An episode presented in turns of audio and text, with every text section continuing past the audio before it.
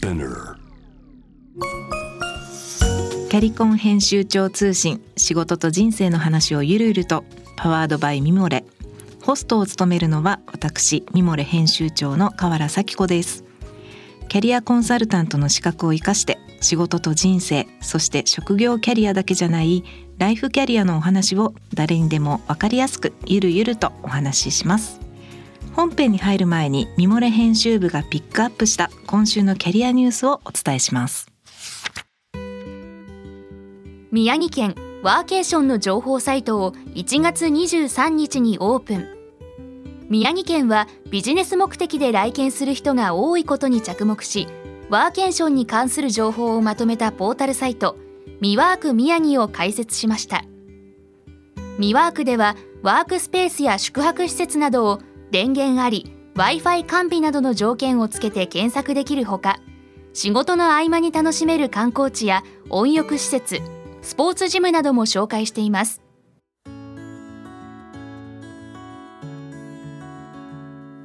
はい。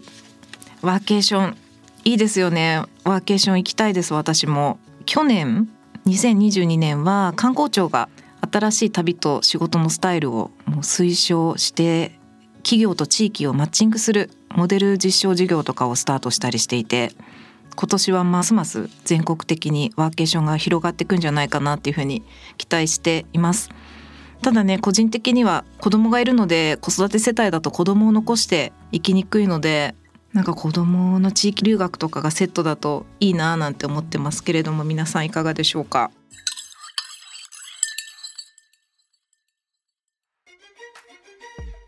ところで皆さんはポッドキャストを聞きながら何か食べたりしてますか？おやつとか。今日はウェブマガジンミモレでご紹介しているおやつを、えーご紹介したいと思います。まずはですね、えー寛永堂青山一丁目にお店がある寛永堂さんの、えー丹波黒という商品です、えー丹波の黒豆にチョコレートが練り込んであるんですかね。すごい美味しいんですよ。あの早速いただきたいと思います。みんなも食べてくださいね。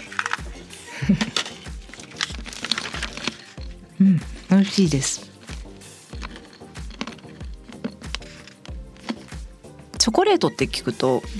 甘いのかなと思うんですけどすごいさっぱりしてますね。練り込まれていて。甘いもの私あんまり得意じゃないんですけどどちらかっていうとおやつ紹介しててなんなんですけど本当はおやつよりお酒が好きなんですけどこれはお酒のおつまみにも良さそうです今ご紹介したおやつはウェブマガジンミモレのキャリコン編集長通信の記事の方でも詳細ご紹介しますのでぜひご覧になってください。では早速本題に入りたいと思います。今回こちらの番組はキャリコン編集長通信仕事と人生の話をゆるゆるとということですが、え私ウェブマガジンミモレというメディアの編集長をしております、えーミモレは主に4 5 0代の女性が多いんですけれども、まあ、大人の女性が読んでいるウェブオンリーの媒体です。8年前にスタートしまして今月に400万とか500万人ぐらいの方が読みに来てくださっている媒体になっています。ファッションとか美容とかエンタメとかいろんな記事を配信してるんですけれども私が今とても大事にしているコンテンツの一つにキャリアと人生というコンテンツがあります。私自身が去年の1月にキャリアコンサルタントという資格を取得したんですね。でキャリアコンサルタントって知ってます？厚生労働省が非常に力を入れてあのキャリアコンサルタントを今全国で増やそうとしているんですけれども今って、まあ、人生100年時代っていうふうに言われてなんか一つの会社でこう一生を終えるみたいなことの方が珍しい時代になってきてるじゃないですか。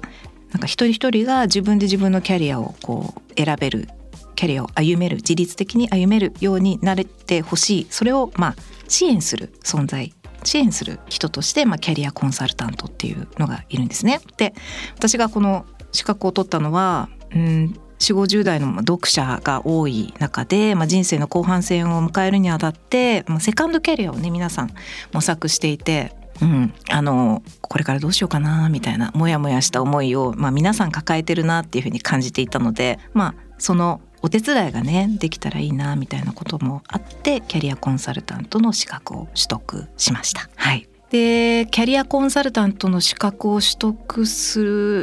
るぐらいから、まあ、ミモレの方でキャリアと人生っていうカテゴリーを作ってカテゴリーっていうのは、まあ、ファッションビューティーライフスタイルみたいなカテゴリーですね。でキャリアと人生っていうカテゴリーを、まあ、スタートしていろいろ記事をたくさん作りました。あの職務経歴書の書き方とか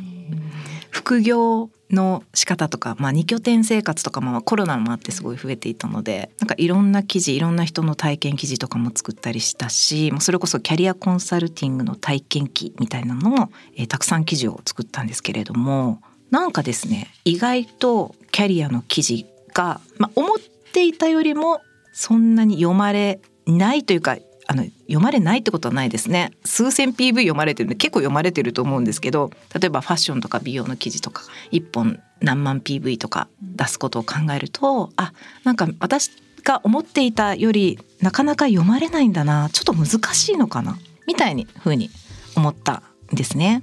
はい。でちょっと調べてみたんですけどあのタイトルをこう分析してタイトルに使われている文字をテキストマイニングって言って、まあ、ツールを使ってどういう言葉が入っている記事が読まれていてどういう言葉が入っている記事が読まれにくいのかみたいなのを調べたらなんとキャリアっていう言葉が入ってる記事が読まれないってことが分かったんです。え？みたい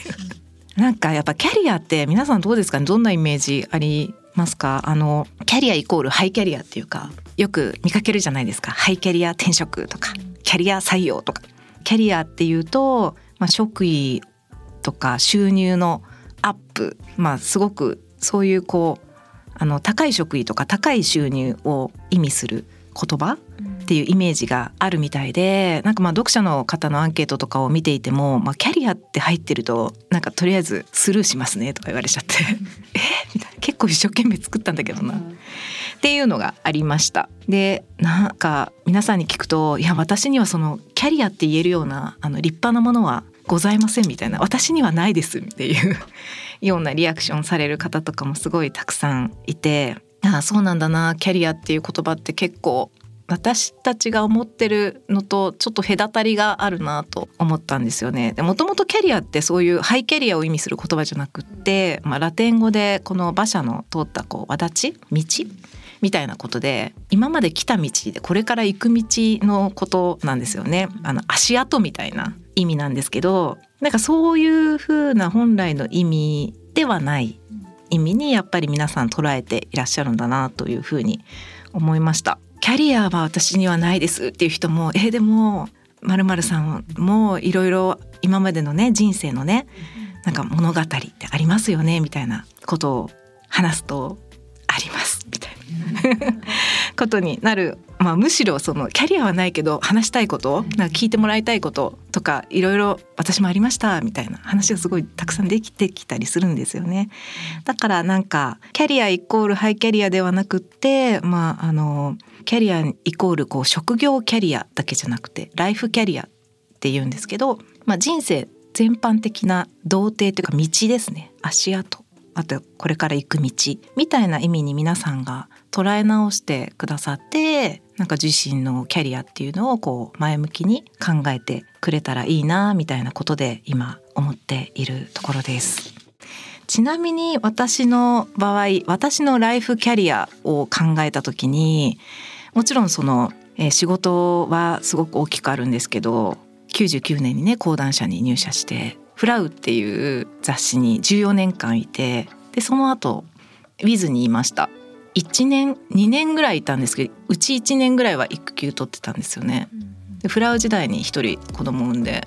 ウィズの時にもう1人産んででそこからミモレに2015年末に移動してで2019年から編集長やってるって感じなんですけど、まあ、職業人として今の職業キャリアですよね私の。でもそれ職業キャリアだけじゃなくって、まあ、ライフキャリアっていう意味で言うと、まあ、私にはこう、まあ、私だけじゃなくて全員そうなんですけど、まあ、職業人としての自分と子育てをしてるお母さんとしての自分とあとはですね、まあ、娘としての自分っていうのもありますよね。はい、だんだんね親も高齢になってきたりとかするとあ娘として私は何ができるんだろうとか考えたりあとはですねいろいろあって例えばこれねなんかキャリアコンサルタントの勉強すると全員が勉強するんですけどあのスーパーのライフキャリアレインボーっていうのがあってもう職業人だけじゃなくて私たちにはその子供としての顔とかあとはその市民としての顔市民として地域に関わるとかそういうのもボランティアとかねそういう顔もあるかもしれないですし人によっては。あとはその学習者私は結構好きなんですけどこう学習者としての自分学ぶ人みたいな側面もあってまさにキャリアコンサルタントの勉強とかをしている時って、まあ、仕事、まあ、もちろん仕事に割いてる時間もすごく多いんですけど勉強してる時間も結構長かったんですよね。でなんかこう仕事を離れてこう学習者学生的な学生ですねになった自分ってすごく楽しかったんですよ。なので職業キャリアじゃなくてライフキャリアってこうなんだろう子育てしてきた道もあるしこういろいろ勉強してきたいろんなことを学んできた道みたいなのもあるし社会とどう関わってきたかみたいなこともあるしいろんな側面があってそれがこう全部ひっくるめてライフキャリアなので例えばあの私主婦なのであのキャリアはないですみたいな話になりがちなんですけど、まあ、絶対そんなことなくてなんかこう地域にどう関わってたかとかなんかどういうことにこだわっていてどういうことを大事にしてきたかとか子育てに関してもあるじゃないですか。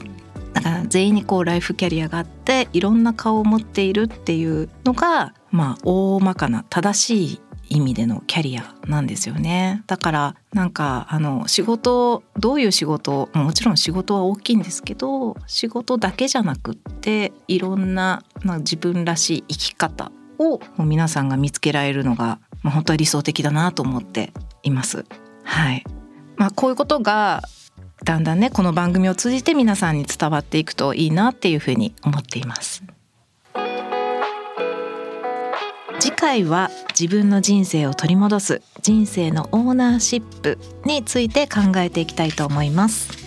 このポッドキャストはミモレスピナーのほか Spotify、Apple Podcasts、Amazon Music など主要なリスニングサービスにてお聞きいただけます。ハッシュタグは、えー、キャリコン編集長通信。メッセージの宛先は概要欄にあるメッセージフォームのリンクからお願いします。ぜひフォローしてください。ミモレ編集長の河原咲子でした。